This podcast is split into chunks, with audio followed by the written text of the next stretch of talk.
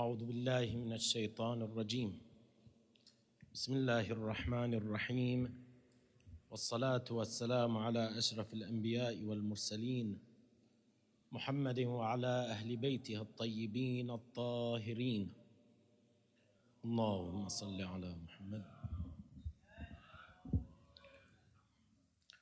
صلى الله على موسى بن جعفر وصي الأبرار وإمام الأخيار وعيبة الأنوار ووارث السكينة والوقار والحكم والآثار الذي كان يحيي الليل بالسهر إلى السحر بمواصلة الاستغفار حليف السجدة الطويلة والدموع الغزيرة.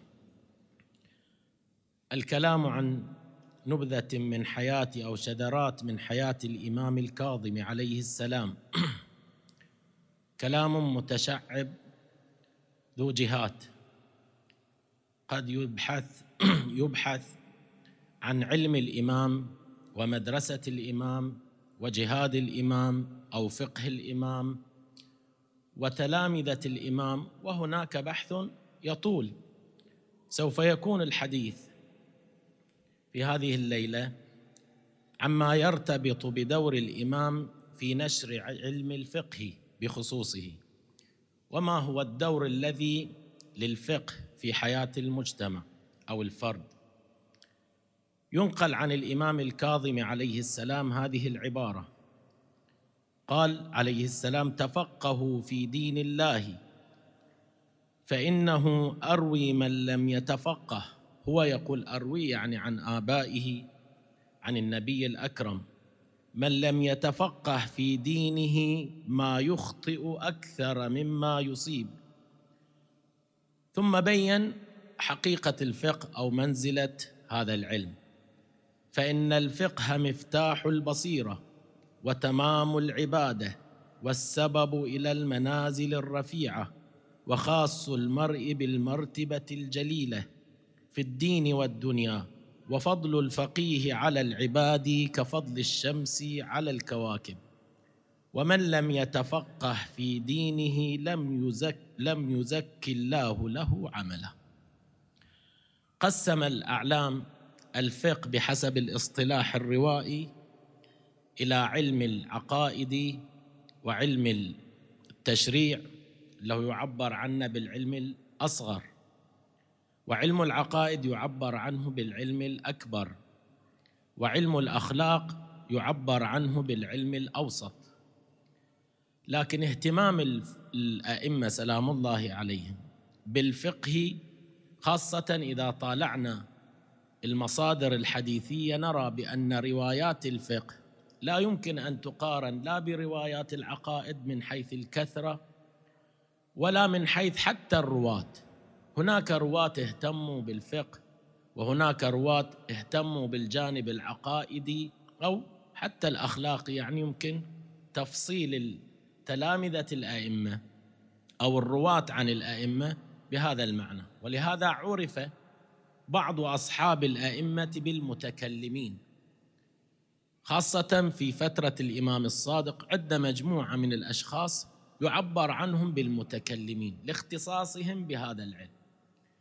لكن في زمن الإمام الكاظم عليه السلام اختلف طريقة تعاطي العلم. كان في الزمن السابق قد يكون هناك من الندره من يكتب عن الإمام يعني يحضر مجلس الإمام ويكتب الروايات أو الآداب التي ينطق بها الإمام مشافهة فيحفظ أو يحفظ ذاك فينقله.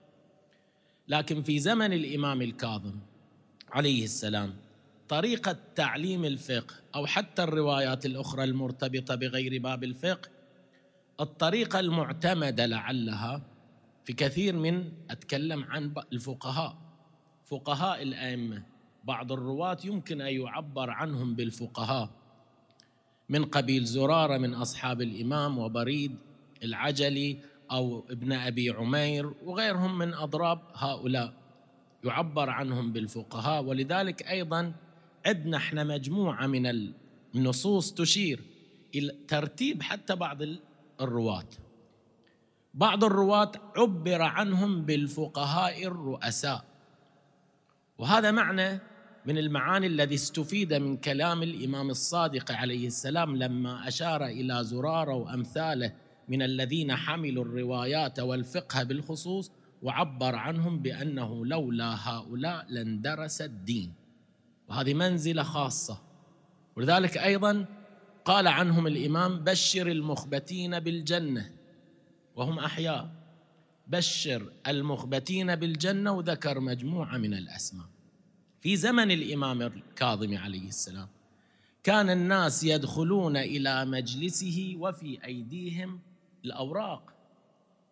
في رواية أو نقل تاريخي هكذا نقل أحد المختصين بالتاريخ كان جماعة من خاصة الكاظم عليه السلام من أهل بيته وشيعته يحضرون مجلسه ومعهم في أكمامهم ألواح أبانوس.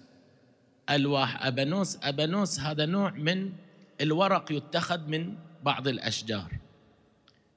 ثم ينقل أيضا وأميال ما يكتب بهم. فإذا نطق أبو الحسن عليه السلام بكلمة أو أفتى في نازلة أثبت القوم ما سمعوا منه في ذلك. وهذا يرد لنا إشكال موجود وهو أن البعض يقول بأن أكثر الروايات نقلت لنا بالمعنى. يعني سمع من الإمام شيء فنقل ما يفهمه. حتى البعض استشكل حتى في بعض لو ورد نهى رسول الله قالوا إحنا ما ندري نهى شنو يعني المقصود. إنما نقلها بالمعنى. فكثير من روايات أهل البيت لم تنقل بالمعنى خاصة ما يرتبط أيضا بالعقائد.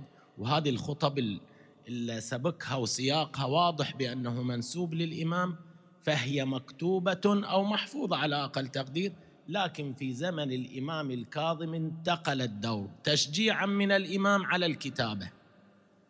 بل أكثر من هذا نسب إلى الإمام مجموعة من الكتب تنسب إلى الإمام.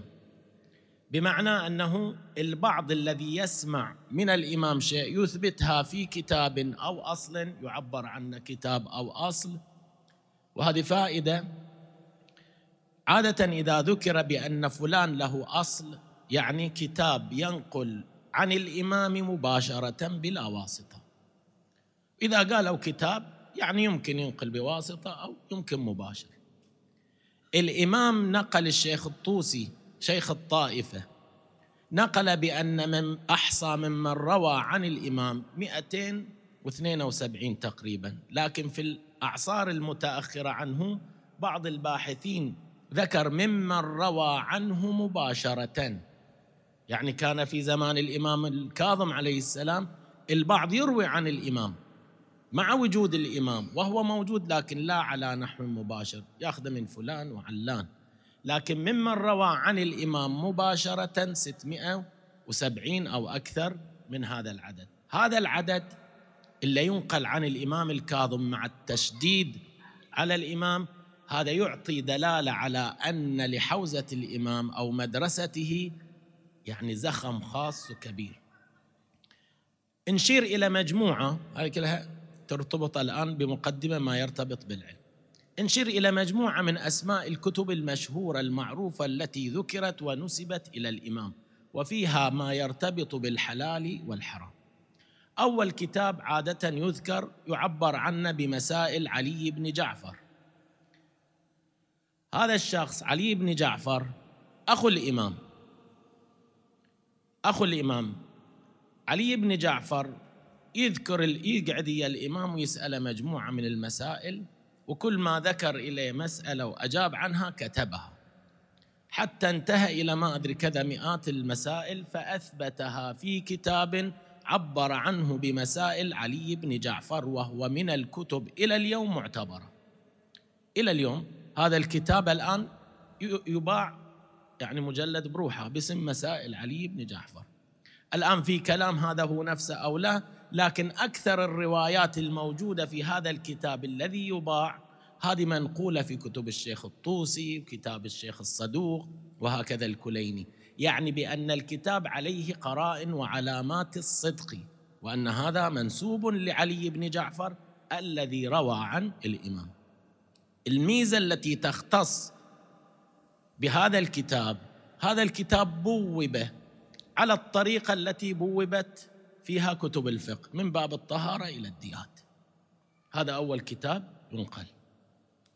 الكتاب الآخر مسند الإمام الكاظم. هذه أيضا مجموعة من الروايات رواها الإمام يعني الكاتب الذي أخذ من الإمام انتقى بعض الروايات التي رواها الإمام الكاظم منسبة أو منتسبة للنبي الأكرم فأثبتها. وتشتمل على تسعة تسعة وخمسين رواية تقريبا في هذا الباب. رواية أخرى أو كتاب آخر هذا الكتاب لما كان الإمام الكاظم عليه السلام في السجن أيضا علي بن سويد بعث إلى الإمام مجموعة من المسائل. وكتب هذه الرواية موجودة وجعلت في كتاب آنذاك في ذاك الوقت أما اليوم فهي موجودة في المصادر الحديثية. فيقول كتبت إلى أبي الحسن موسى عليه السلام وهو في الحبس كتابا أسأله عن حاله وعن مسائل كثيرة فاحتبس الجواب إلى أشهر ثم أجابني بجواب هذه نسخته. كلام طويل لكن إحنا نذكر المقدمة فقط من دون المسائل. قال الإمام في كتابه بسم الله الرحمن الرحيم الحمد لله العلي العظيم الذي بعظمته ونوره أبصر قلوب قلوب المؤمنين وبعظمته ونوره عاداه الجاهلون وبعظمته ونوره ابتغى من في السماوات ومن في الأرض إليه الوسيلة. بالأعمال المختلفة. إلى أن يقول فالحمد لله أما بعد فإنك امرؤ يقصد علي بن سويد أنزلك الله من آل محمد بمنزلة خاصة وحفظ مودة ما استرعاك من دينه وما ألهمك من رشدك وبصرك من أمر دينك بتفضيلك إياهم وبردك الأمور إليهم. في هذه العبارات فيها دلالة واضحة بأن التمسك بهؤلاء بالعترة الطاهرة يحتاج إلى توفيق. مو دائما العلم يقودك إلى الحق بل قد يكون العلم وبال على الإنسان. ولهذا ورد عندنا إحنا بأن العالم ليس من يحفظ الكلمات ويحفظ المسائل حتى لو وصل إلى الاجتهاد. العالم هو الذي يتطابق علمه مع عمله. ولهذا ورد عندنا أيضا هذه الرواية العجيبة. العلم يهتف بالعمل فإن أجابه وإلا ارتحل. يعني حتى هذه خصوصية في علم الدين خصوصية خاصة فيما يرتبط بعلم الله والتقرب إلى الله أن هذا لا بقاء له إلا بعمل. ولهذا ورد أيضا بأن العالم بلا علم بلا عمل كحمار الطاحونة. هذا حمار الطاحونة يدور. لا يبرح مكانه فلا ينتقل من مكان إلى مكان. وهكذا أيضا الإنسان يحتاج يرتفع من مقام إلى مقام. ينقل في بعض النصوص أو يستفاد منها بأن أكثر في يوم القيامة مو الحسرة مو فقط عند أهل النار. لماذا لم يعملوا؟ هناك حسرة عند أهل الجنة لماذا لم نعمل أيضا حتى نصل إلى هالمقام وهالمقام فالحسرة فالحسرات مختلفة. حسرة عند أهل النار وهناك حسرة بل قد يقال بأن الحسرة التي عند أهل الجنة أعظم من الحسرة التي هي عند أهل النار. لأن يشوفون النعم كذا ورضوان الله وإلى آخر. فلذلك تكون الحسرة أكثر. ولذلك العلم الديني العلم اللي يقرب إلى الله هذا الذي يكون متصفا بالعمل. وهذا معنى الصديق. الأئمة صديقون. فاطمة الزهراء صديقة كبرى. الصديق والصديقة في في هذا المعنى أو هذا اللفظ أو المصطلح يستبطن معنى. هو من صدق عمله علمه يعني من تطابق اعتقاده وعلمه وعمله. تطابق تام. ولذلك من المؤمنين رجال صدقوا. صدقوا يعني شنو؟ يعني عندي اعتقاد. يا ليتنا كنا معكم. هذا الاعتقاد لابد أن يكون متطابق مع العمل. هنا يعبر عن بانه صادق. من المؤمنين رجال صدقوا هكذا. فاذا هذه الرواية تشير إلى أمهات المسائل التي ترتبط بعلم النفس وعلم الروح. هذا كتاب أيضا من الكتب وكتاب آخر يعبر عنه بكتاب الوصية وهو مذكور في كتاب الكليني أيضا نقل الشيخ صاحب الكليني وهذا يرتبط بالوصية التي أوصاها النبي لعلي عليه السلام. هذه مجموعة من الكتب وهناك أيضا أخرى. النقطة الثانية له محل الكلام. لماذا اهتم الأئمة بعلم الفقه؟ اولا علم الفقه الملم بهذا العلم تكون إلى منزلة وخاص منزلة خاصة خاصة في ذلك الزمان. ولهذا كان النبي عالما قاضيا مع كونه على رأس المسلمين. علي عليه السلام هكذا. ولهذا لما ارتحل النبي الأكرم صلى الله عليه وآله وجاء من بعده من جاء. أول من؟ إذا يبون يختبرون من هو خليفة المؤمنين المسلمين؟ يجيبون له مجموعة من المسائل. علم. فالعلم هو الوسيلة. وكأن في هذه إشارة إلى أن العلم علم الفقه كأنما هو القانون والدستور والمنهج. لذلك يعبر عن الفقه بأنه حياة. يعني شنو فقه وحياة؟ الفقه إحنا نقصد منه التشريع. التشريع نحن نؤمن بأن التشريع هذا أمر تشريع نسميه. الأمر التشريعي لابد أن يكون متطابقا مع الأمر التكويني. يعني تكوين عندي وعندي تشريع. يعني شنو التطابق؟ الله خلق هذا العالم بكل ما فيه وجعل الإنسان مستخلفا. استخلاف الإنسان بمعنى أن كل شيء خلق من أجله كل شيء. في هذا في حسب ما نحن نعيش فيه الكرة الأرضية أو حتى العوالم الأخرى كلها بحسب البيانات القرآنية. وهكذا الروائية قد خلقت للإنسان. لكن هذا الإنسان ما يمكن يعيش لوحده منفرد. إنما يعيش في في جماعة مجتمع. بالإضافة إلى ذلك أصل الخلقة تقتضي أن تكون هناك غاية. زين أنا ما ما هي الغاية؟ أنا ما بإمكاني أوصل للغاية من تلقاء نفسي. فلذلك أنا أحتاج إلى مبين للغاية مبين للهدف. ولا بد أن يكون التشريع لأنه بحسب ما وصل لنا بأن كل الأحكام الشرعية أو نفس الأحكام تغطي كل مناحي الحياة. هذا إشكال بأن بعض الأحكام أو بعض الموضوعات المستحدثة ما يمكن أن تحصل لها دليل أو على دليل من القرآن أو من السنة كلام لا معنى له باطل.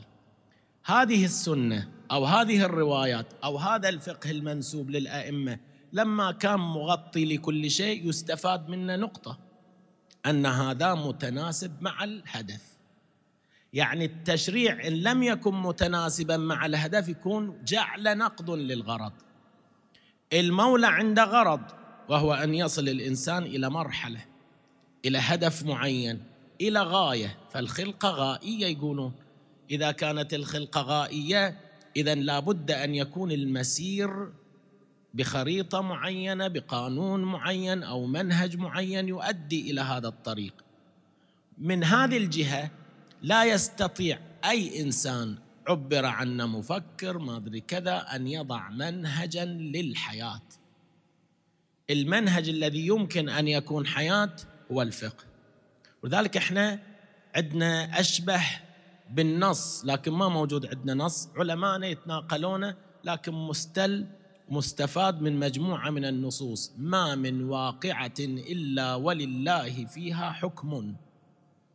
ما من واقعة إلا ولله فيها حكم. هذه مستفادة من نصوص. نص كذي ما عندنا إحنا. لكن هذا يستفاد. هذا معناته شنو؟ إذا ما من واقعة إلا ولله فيها حكم يعني أن الأئمة قد غطوا ببياناتهم بتعليمهم كل مناحي الحياة. ما يشذ شيء معين. هذا معناه أن نفس الفقه جعل من أجل ذلك. بل نفس تحقيق العدالة الاجتماعية. القرآن يشير إلى ان إلى أن الله خلق أنزل الأنبياء والرسل. من أجل ماذا؟ من أجل أن تقام العدالة. خب العدالة ما يمكن أن تقام بلا قانون. إنزين الجاعل للقانون أيضا لابد أن يكون مطلع على الغاية والهدف. جعل القانون متناقض مع الغاية هذا معناته بعثر. يعني ما في حياة اجتماعية سليمة. الاجتماع والحياة الاجتماعية تحتاج إلى ضبط والضبط لا يكون إلا من الفقه. أيضا حتى نوضح بأن هذا الفقه مو مجرد اعتبارات. إحنا إذا نقول بأن بأن الحكم الفلاني كراهة أو استحباب أو وجوب أو حرمة كل كل هذه الأحكام إليها ما وراءها. يعني ليست مجرد جعولات قد وضعها جاعل واضع. اقعد وفكر وكذا. لا إحنا نؤمن بأن كل حكم له ما وراءه. اللي يعبر عنا علمانا بأن وراء مصلحة أو مفسدة أو قد يعبر عنا بأن يعبر عنه بأنه وراءه ملاك. زين. والملاك أمر واقعي. إذا قالوا بأن مخالفة الحكم الشرعي تؤدي إلى أثر وضعي معين هذا الأثر الوضعي مو لأجل أن هذا واجب أن هذا محرم وإنما من أجل أنك خالفت الملاك والمصلحة من جعل الحكم. ما من حكم قد شرع إلا وله ما وراءه سبب علة. والشيخ الصدوق عنده كتاب اسمه علل الشرايع علل الشرايع هذا التسمية مو شرط جميع ما ذكره هي علل لكن إحنا نؤمن العدلية يقولون يعني الإمامية وبعض أقسام السنة يؤمنون بأن الأحكام لابد أن تكون معللة يعني لابد أن تكون لها اسبابها الواقعيه إذا قال الرواية قالت مثلا بيت البيت الذي فيه غناء لا تأمنه الفاجعة مو سبب مخالفة نفس يحرم وإن السبب انت اذا خالفت هذا الحكم يعني وقعت في المفسده الواقعيه هذا يسمونه اثر وضعي. ما من حكم إلا وله أثر. من ضمن آثار الأحكام مثلا يستفاد منها في الروايات هذا الفقه. من من أتى بمعصية وثانية وداوم عليها هكذا حتى يشب ويكبر عليها. عندنا رواية تشير تقول هذا يجي لإبليس ويقول آيس من رحمة الله. يكتب على جبينه آيس من رحمة الله. آيس من رحمة الله هذه فيها إشارة إلى أن نفس مخالفة الحكم. بنحو مداومة بنحو المداومة له أثره الوضعي وهو نفس عدم القدرة على الرجوع. يعني عندنا توفيق عندنا خذلان. الخذلان له عكس التوفيق. توفيق يعني أن الله يأخذ بيدك. النبي الأكرم مع مقامه. دائما يتلو هذا الدعاء إلا في توفيق. أسباب التوفيق. تسمع أم سلمة يدعو هذا الدعاء ويبكي حتى تبكي معه. يقول اللهم لا تنزع مني صالح ما أعطيتنيه أبدا. ولا تردني في سوء استنقذتني منه أبدا. ولا تشمت بي عدوا ولا حاسدا أبدا. بعدين يقول ولا تكني إلى نفسي طرفة عين أبدا. هذا هذا سبب الخذلان. يعني إذا أوكل الله العبد إلى نفسه خذله. الخذلان مو فعل من أفعال الله. الخذلان بمعنى الترك. الله فاعل. إذا فعل شيء يفعل الخير. إذا ترك شيء هني وقعت المشكلة. فالخذلان يعني أن الله يجعل هذا الإنسان حياته بيده. أما المؤمن الموفق والذي لا يكله الله إلى نفسه وإنما يأخذه بيده. هذه الرعاية الخاصة. الرعاية الخاصة. ولذلك في الروايات أن من يداوم تعليم الفقه ويتعلم الفقه يوفقه الله. هذا من موارد التوفيق. إحنا عندنا كثير من الناس تهتم بالأمور هذه خاصة الأمور الروحية الروحانية العرفانية بنقول مو الاخلاقيه مع أن كثير من الناس حتى لو قرأها ما يفتهمها. ما يفتهمها وما ندري هذه كلها حق أو لا. الأمور العرفانية ما يمكن أن يستدل عليها الآن الجميع. يمكن هذا صاحب هذا الباب وهالمعرفة إلى طريقته الخاصة ودليل الخاص. لكن الأئمة علموا الناس هذا الباب ومنهم الإمام الكاظم. باب الفقه باعتبار أن الفقه هو الذي يجعل الإنسان على الطريق. مو العرفان. العرفان يأتي متاخرا يعني بعد التعلم. فلذلك ما يمكن انت تشوف واحد عارف بلا فقه. الفقه هو الباب هو الطريق. صاحب الأخلاق ما يكون صاحب أخلاق إلا بالفقه أيضا. ترى العلوم متداخلة. كل علم من علوم الدين متداخل. ما تقدر تدرس أخلاق من دون فقه. أنت بعض الأحيان تقرأ قصة أخلاقية تشوفها ما شاء الله لكن في الأخير قد تقع في إشكال من جهتها. إحنا نقرأ مثلا في بعض الكتب ما أريد أشير إلى اسم صاحب الكتاب. عالم من العلماء الكبار لكن ذكر لنا قصة من القصص التي تذكر. قال بأنه شخص من الأشخاص. أخذ شيء من الشارع شيء بسيط يعني. صوب بيت ناس ما أدري كذا. فأخذه ثم مات عقب فترة. هذا واحد يقول.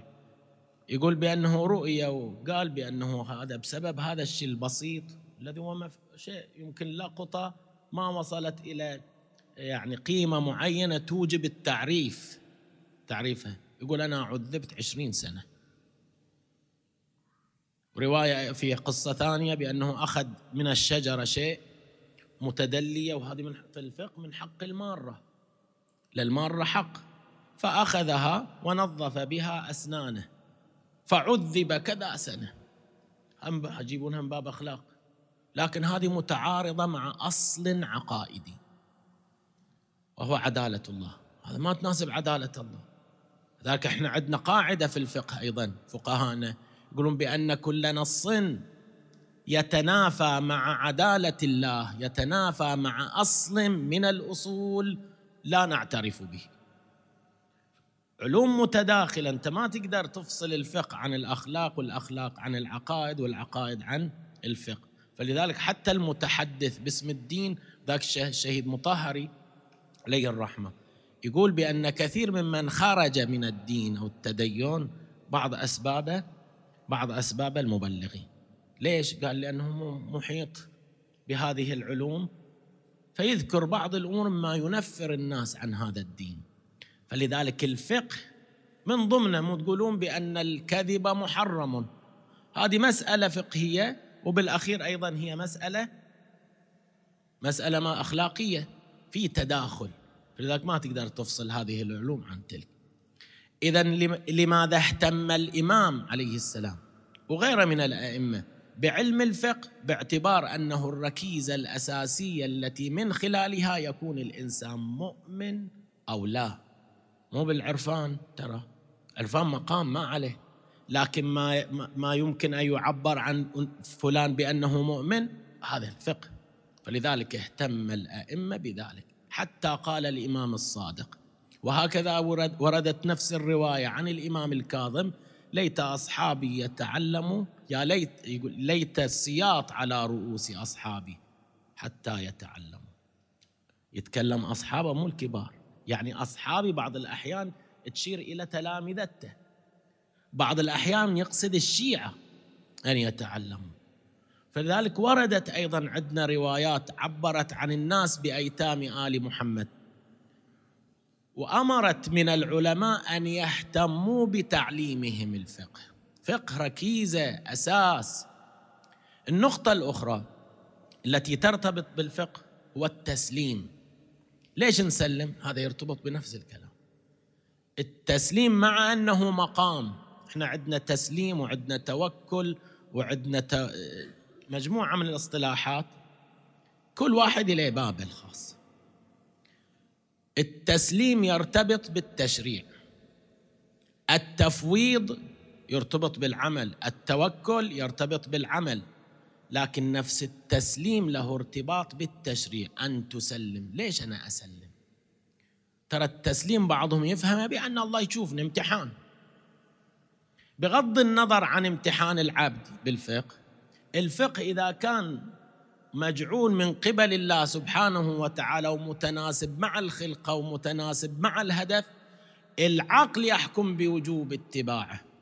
وسيرة العقلاء هكذا. ولذلك من لم يسلم لأحكام الدين هذا مجانب لأحكام العقل. هذا مو عاقل.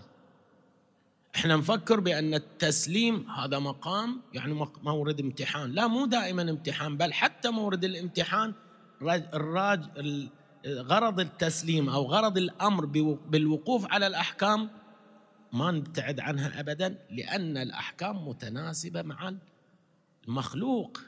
ولذلك إحنا نقول بأن الأحكام أيضا فطرية. فطرية بمعنى أنها متناسبة مع خلقة الإنسان. هذا سبب من أسباب الالتزام بالتشريع. كل كل حكم من الأحكام الشرعية هو من الفطرة. مو شيء آخر. من الفطرة. إذا كان من الفطرة بمعنى أنه متناسب مع خلقتك. وذلك كل حكم من أحكام الوضعية اللي تخالف الدين هي مخالفة للفطرة. ومن خرج عن هذا الدين خرج عن فطرته. والخارج عن الفطرة هو كالأنعام بل أضل. هذا مما يميز الإمام الكاظم وغيره من الأئمة. في ميزان آخر. ننتقل إلى ما يميز الإمام. طبعا الإمام الكاظم وهكذا أيضا الإمام الرضا ابتلوا ببلاء وهو أن بعض من ينتسب إلى هذا البيت يدعي في نفسه ما يدعي. يظن بأنه إمام الآن يظن أو متعمد يعني بشكل عام. الميزان الأساسي لبيان ومعرفه من هو الإمام هو علم الحلال والحرام. في ذلك لما استشهد الإمام الكاظم أو حتى الإمام الصادق عليه السلام جلس أحد أخوان الإمام في المجلس العام الذي يجلس فيه الإمام المفترض الطاعة وكأنه يقول أنا الإمام. فيجون يسألونه. فقعد واحد اسمه عبد الله. وهذا عبد الله أخو الإمام الرضا. فقعد ونادى المنادي هذا ابن رسول الله من عنده مسألة فليسأل. وجوا سألوه مجموعة من المسائل أغلب الناس هذا يجاوب وضايعين ما يدرون صح خطأ. لكن علماء الشيعة يميزون الحق لأن أخذوا الروايات وقرأوا الروايات وإلى آخر. فلما سمعوا أجوبته قالوا إنا لله وإنا إليه راجعون. إذا كان هذا الإمام مشكلة بعد. فجاء الإمام الجواد في ذلك الوقت وكان عمره سبع سنوات فجلس هذا المجلس وأفتى الناس بخلاف ما أفتى. يقول هني استبشرت الوجوه عرفوا منه الإمام. في زمن النبي وغيره نحتاج معاجز ما شاء الله حتى يا الله يؤمنوا. لكن في زمن من الأزمان مو المعجزة هي المعيار دائما. في حالات استثنائية إحنا نحتاج المعجزة لمعرفة من هو الإمام. كان في زمن الإمام الكاظم معرفة الإمام وهكذا الأئمة المتأخرين عنه معرفة الإمام إنما تكون بالعلم مو بالمعجزة. فلذلك إمامة الإمام الجواد استقرت هذه المكانة وأنه إمام مع أن الجماعة كانوا في زمان الإمام الجواد أصحاب الأئمة الكبار اغتموا لأن الإمام صغير. آه جاوب الحين؟ اغتموا. فجلس مجموعة من أصحاب الأئمة يتحاورون يناقشون الأمر. بعضهم يقول إحنا وش نسوي في هالفترة؟ لين ما يكبر هذا؟ يعني متفشلين الجماعة إمامهم صغير. فقام أحد الأشخاص اسمه يونس بن عبد الرحمن الظاهر قام إلى اللي تكلم بهذا الكلام فأخذ من تلابيبه وكذا قال له بعد عودها. كان إيمان قوي. فالمهم العلم هو الذي هو الذي جعل معيارا. زين وين مركز هذا العلم؟ مركز هذا العلم هو السر والأسرار. أمير المؤمنين عنده عبارة عجيبة. تبين هالمنبع. الروايات والزيارات عن الإمام الكاظم عبرت عنه بعيبة العلم أو بأنه حفظه السر أيضا في الزياره الجامعة. عيبة علم يعني هو مركز العلم. حفظه السر السر غير العلم هو علم. لكن لا كالعلم على قولة الإمام الصادق. هذا اللي نفرق إحنا عندنا علم وغيب. وسر وأسرار. كل سر هو من الغيب لكن ليس كل غيب هو من الأسرار. أمير المؤمنين يقول هذه العبارة لقد اندمجت أو انطويت على مكنون علم لو بحت به لاضطربتم اضطراب الأرشية في الطوي البعيدة. اشرحها. يقول انطويت أو اندمجت على مكنون علم. انطويت أشبه بالالتفات. التفة حول علم تمكن منه. أحاط بهذا العلم. إحاطة في إشارة إلى أنه هو العالم. وهذا التجلي تجلي اسم العالم فيه. إحنا عندنا واضح بأن لين قلنا بأن بأن علي كما هو سمى نفسه. ما من آية كبرى أو عظمى مثلي. هو الآية الكبرى والعظمى من خلق الله. يقول أنا التفت أو التفيت حول علم وأحط بهذا العلم لو بحت به. إشارة إلى أني ما أقدر أتكلم به أصلا. لاضطربتم اضطراب الأرشية. الأرشية هذا الدل هذا الحبال الذي يربط في الدلو الذي في البئر. اضطراب الأرشية في البئر العميقة يعني يبقى يقول لين ترمي هذا البئر بالحبال على ما يوصل إلى البئر إلى إلى القاع. وفرض بأن هذا البئر يا أمير المؤمنين يقول طويل. هذه تضطرب اضطراب. يقول لو بحت بهذه العلوم الخاصة يقول لأصابكم الاضطراب. يعني ما تقدرون. مو كل شيء يمكن أن نتحدث عنه. واسمه سر بعد. وإذا قلنا سر سر بعد. فلذلك هذا البحث عن السر في فاطمة الزهرة. هو سر. شلون تبحث عنه بعد؟ فإذا هذا العلم هذا مركز هذا الوعاء هذا المنبع الذي من خلاله. الغيب شيء آخر. الغيب كل ما غاب عن الحواس. قد يكون غيب نسبي قد يكون غيب مطلق. الغيب النسبي موسى عليه السلام أنا آمنت به وهو من الغيب. لكن الذين عاشوا مع موسى في ذلك الزمان مو غيب نفس موسى. الإمام المنتظر عجل الله تعالى فرجه هو من الغيب لكن أنا أؤمن به مع أنه من الغيب. فبعض الأمور الغيبية يمكن أنا أطلع عليها لكن لظروف ما أطلع. أو بعض الأمور الغيبية أحتاج إلى مطلع يطلعني عليه. نبي إمام فالفقه من الغيب. الفقه من الغيب. فلذلك أنا أحتاج إلى نبي أحتاج إلى إمام حتى يوصلني إلى هذا الطريق. إذا الغيب شيء والسر شيء آخر. فلذلك لعل السر أحد أحد المعاني التي تشير إلى هالمعنى هو الدعاء الذي يقرأ في في شهر رجب. في دعاء منسوب إلى الإمام الحجة في مفاتيح الجنان مذكور في غيره من الكتب المعتبرة أيضا وورد بطريقين أو أكثر.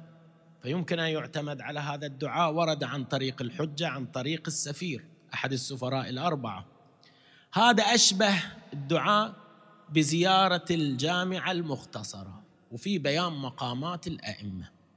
أحد الجمل التي وقع الخلاف والكلام فيها لا فرق بينك وبينها إلا أنهم عبادك.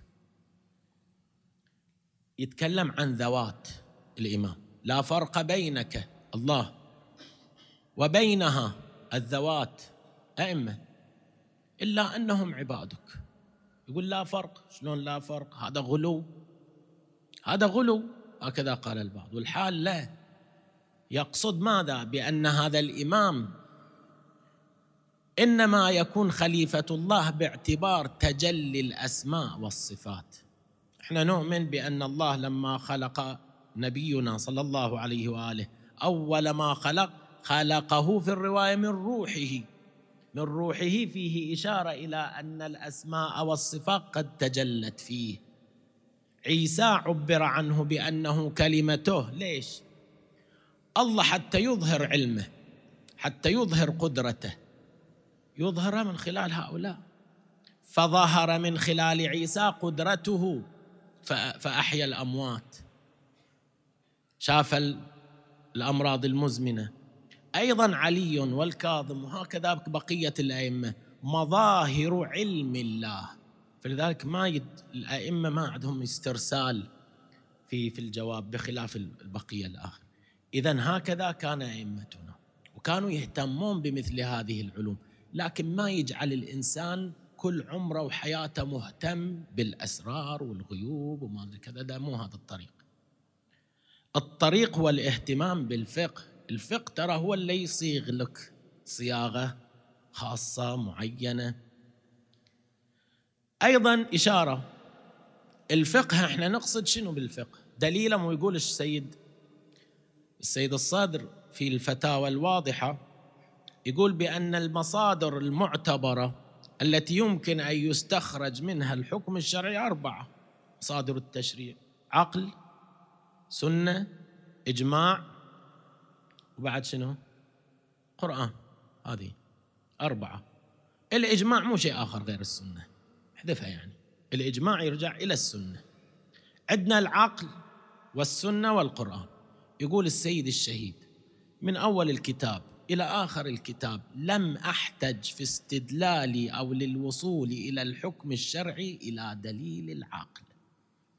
يعني بيقول بأن أئمتنا سلام الله عليهم قد أوصلوا هذه هذه الأحكام هذا الفقه هذا التشريع بتمامه بكماله مع أن كثير من الكتب قد ضاعت قد حرفت قد كذا. مع ذلك يقول أنا ما احتجت ولا إلى مسألة واحدة أستدل بها بدليل العقل. هذا معنى هذا العمل الخاص هذا الجهاد الذي قام به أئمتنا ومنهم الإمام الكاظم عليه السلام. فلذلك إحنا في هالزمن أنت ما تقدر تنفصل عن الفقه. انفصالك عن الفقه معناته الوقوع في الخطأ. التاجر فاجر ما لم يتفقه في الدين. يقع شاء أم أبى يقع في الخطأ بسبب عدم معرفته. فلهذا إحنا مسؤولين أمام الأئمة. الأئمة كانوا يهتمون بالصغار يهتم بالصغار يعني شو بأحداث السن. يدخل على الإمام الصادق مجموعة في أيام الحج. الناس في خيمة مضروبة إليه فدخل للإمام وجلس حتى الناس تستقبله. فمرة واحدة شافه الإمام قام وطالع من خلال الخيمة وقال هشام ورب الكعبة. الجماعة قالوا الظاهر هذا يقصد أحد أبناء عقيل كان يحبهم. النسل عقيل يحبهم الإمام. يقول فاقترب إلا هشام بن الحكم أحد الرواة. وكان أصغرنا يقول الراوي سنا حدثا لم تختط لحيته. جاي للإمام وصل الإمام الإمام قام ليه؟ قبل ما بين عينيه وأجلسه مكانه. هذا الصغير 18 سنة. لكن كان مهتما بالفقه كان مهتما بالروايات. فقدم الإمام إشارة إلى أهمية هذا الباب. يقول ناصرنا بلسانه. هذا هشام وغيره من أصحابه. فكان يهتم بالأحداث بالصغار يعني الشباب حتى يوصل إلى مرحلة بعد يكون عالم. فأكثر من روى الروايات خاصة فيما يرتبط بال حتى بالعقائد والنقاشات وكذا. هذين ترى الشباب. لذلك إحنا محتاجين إلى اهتمام بمثل هذه العلوم المرتبطة بالدين. هذه أساس تقوية الدين. بل التوفيق كما قلنا إنما يأتي من هذا الباب. فمن ترك هذا الباب لا يوفق كل التوفيق يمكن توفق من جهة. ومن أسباب الرزق العلم. ومن أسباب رفع عذاب القبر العلم. مجموعة من الروايات يستفاد منها هذا المعنى. ولذلك من ال... أقول هالكلمه من الغباء واحد ما يقرأ عما يرتبط بدينه. هذا مكانتي ورفعتي أنا مو هكذا وإنما بالعلم. نكتفي بهذا كلام والحمد لله رب العالمين وصلى الله على سيدنا محمد وآله الطاهرين.